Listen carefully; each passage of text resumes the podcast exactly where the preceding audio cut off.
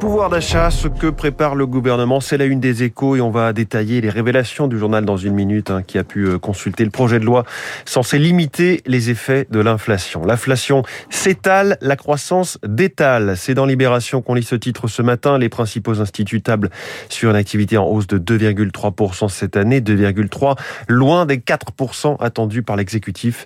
Avec une augmentation des prix qui se généralise, le pouvoir d'achat subit sa plus forte baisse depuis près de 10 ans.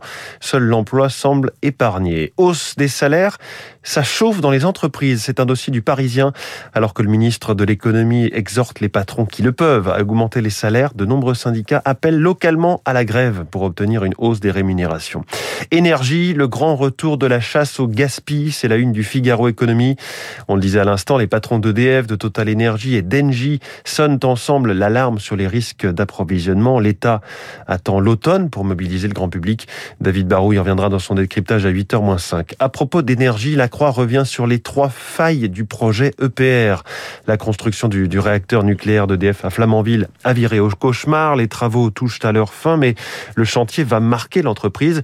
C'est comme si l'on avait demandé à Renault et à Volkswagen de fabriquer une nouvelle voiture à partir d'une Dauphine et d'une coccinelle. Cela n'avait aucun sens.